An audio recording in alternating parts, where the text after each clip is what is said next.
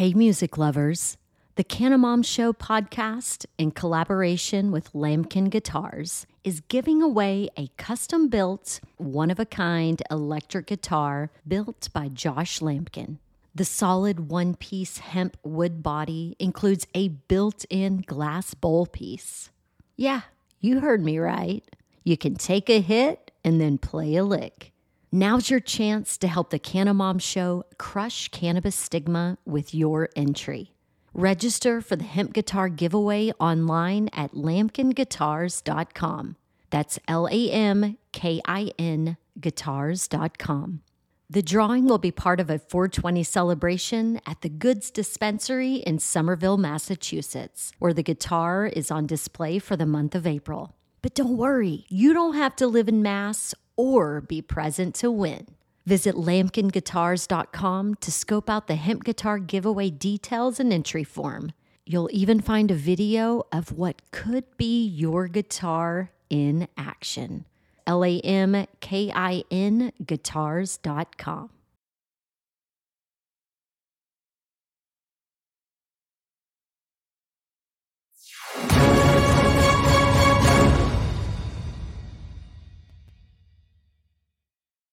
It is 420 somewhere. Thanks for joining us. It's Miggy 420. And uh, uh hey, what's up? Tom, come on in. Wow. How's it going? You, you know what a social equity joint venture is in Connecticut? Uh no, so tell me about it. Oh, yeah. Okay. Uh, these social equity programs are unique.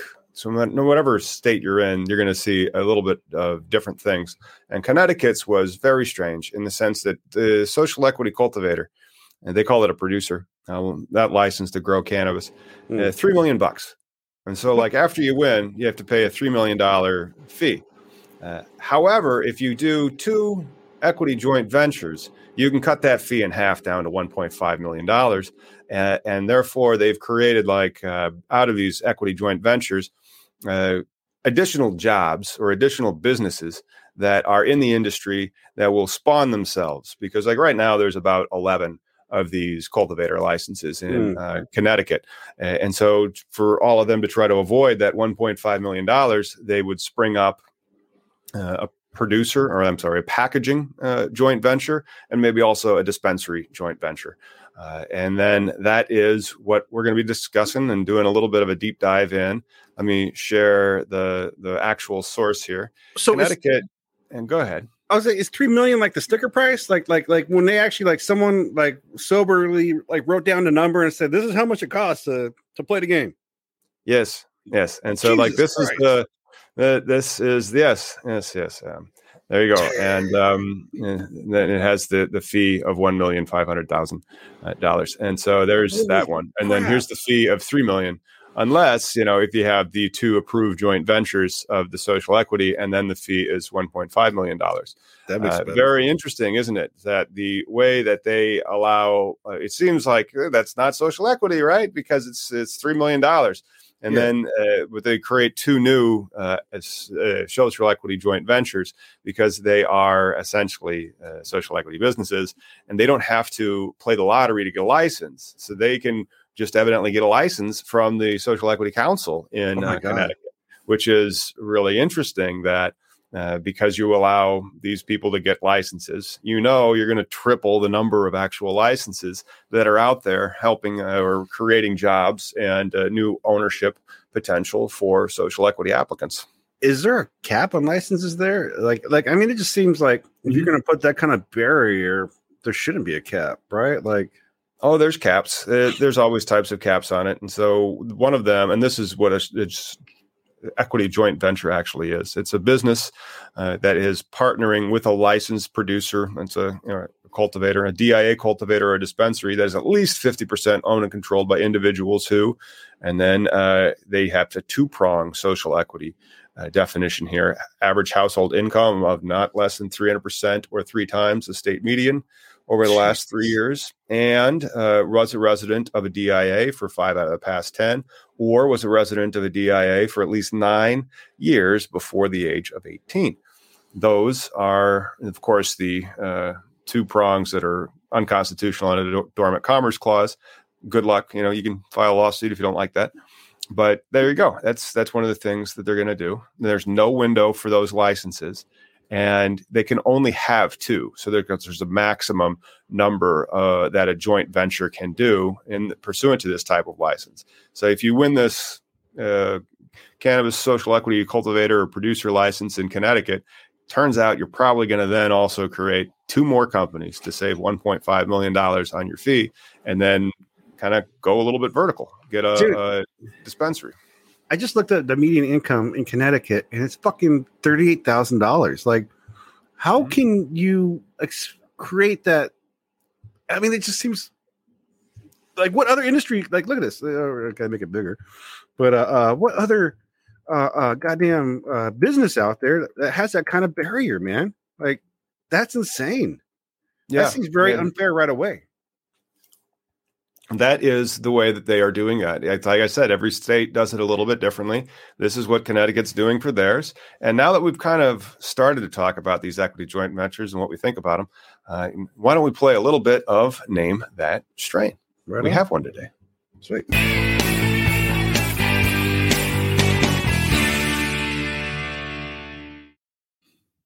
There it is. That's the strain that people can name. I tell you, that's uh, that's it right there. It actually has some nice purple undertones and some good greens. Um, that's a pretty pretty dense nug. Machine trim, you think? Yeah, it looks a little worked over. Maybe machine. yeah, yeah.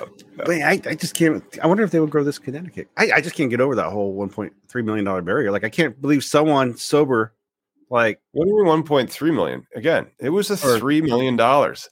The yeah. conversion fee of three million dollars if you win, unless you get these two uh, social equity joint ventures, two approved equity joint ventures, and then your fee is 1.5 million dollars.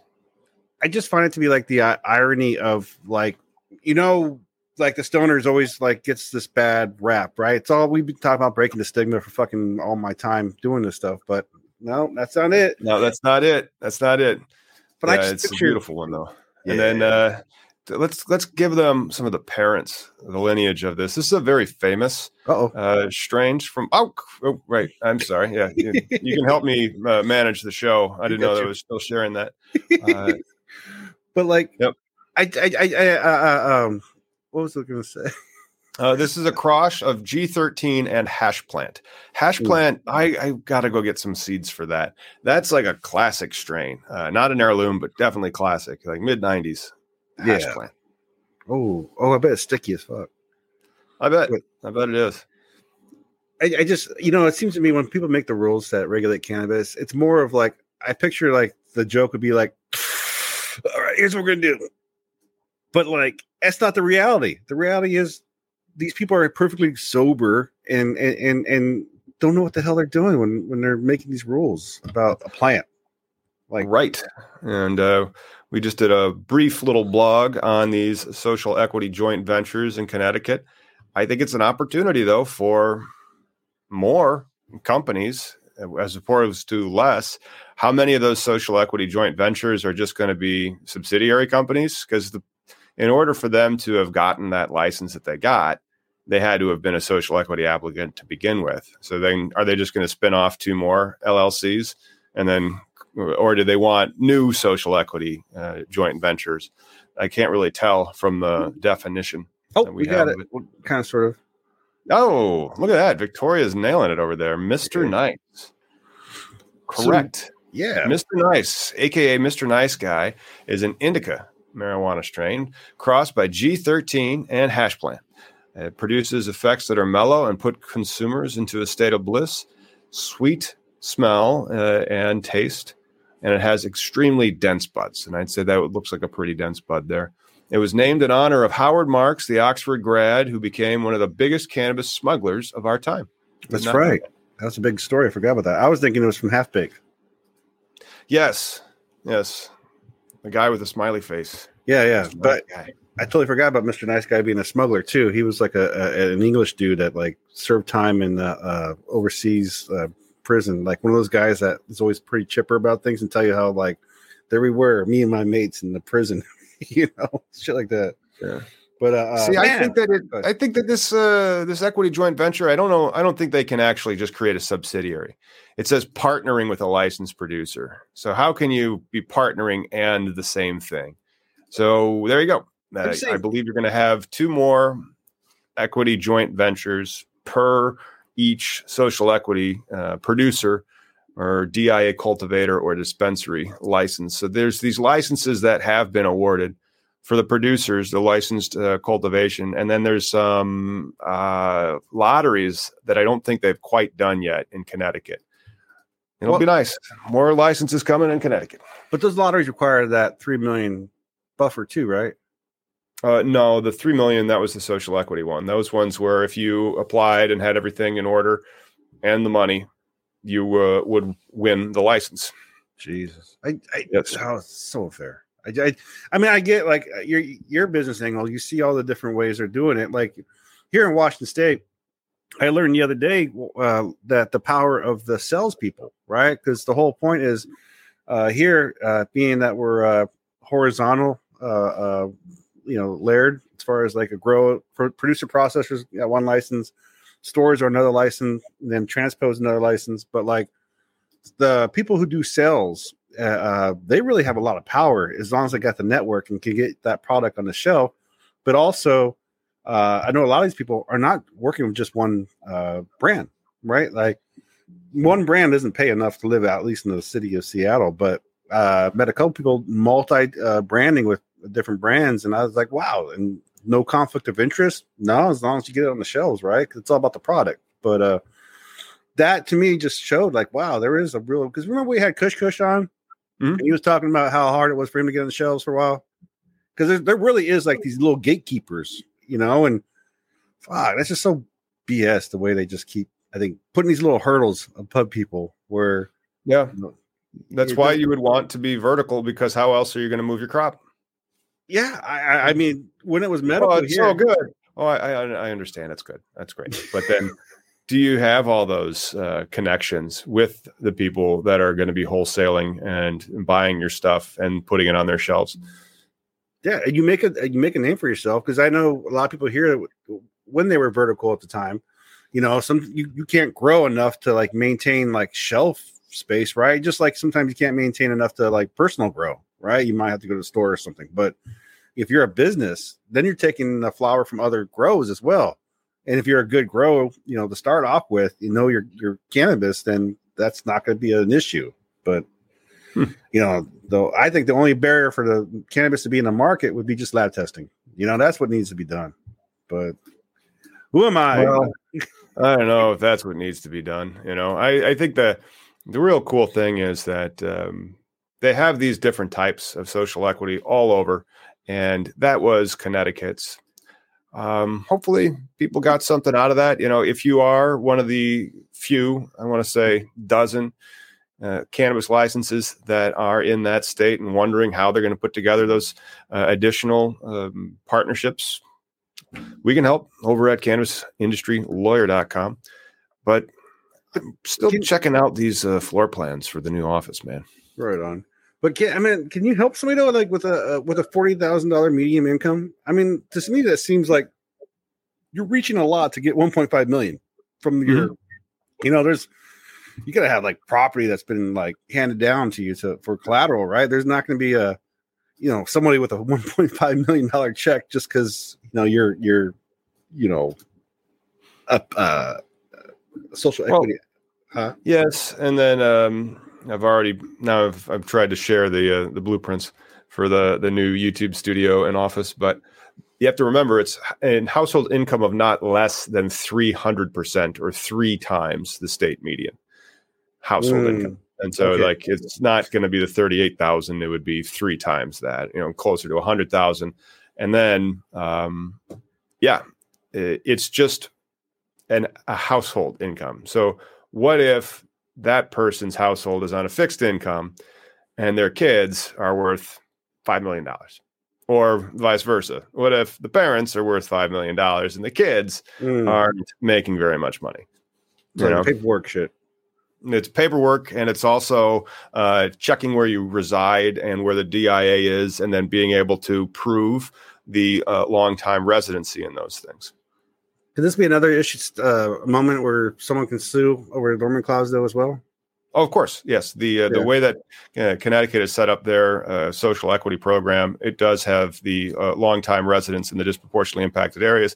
Some states, including Illinois, are fixing that aspect of it by changing uh, the definition of disproportionately impacted areas to be commensurate with census data, because then it's data from all the 50 states. It just happens to be this one in our state has that, mm. you know, that aspect of it. But then if I'm residing in a similar uh, place, like in eight states over, I should then be able to apply as a social equity applicant in the state of Illinois.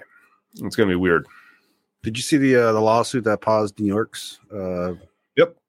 Yep, yeah. we talked about that last week, and then uh, that's interesting. They're going to keep going forward on it, but it's not like these lawsuits are without merit. And uh, the dormant right. commerce clause aspect of it is really, uh, hopefully, going to kick us toward um, you know federal legalization quicker because it's removing the powers that the states have to be able to self deal and, and so the states are kind of losing control of their own programs a little bit uh, provided that they require them to all uh, you know come from within that particular state what would take for interstate commerce like for an actual like uh when it, when, when what's the uh the seal of approval the time when like you know, federally, it's like, okay, I mean, does it have to be like a full on law written down as far as like cannabis now allowed to be transported, blah, blah, blah? Or can it be descheduled and then uh, limited laws? You know, what what would cause it? When, when is it going to be okay?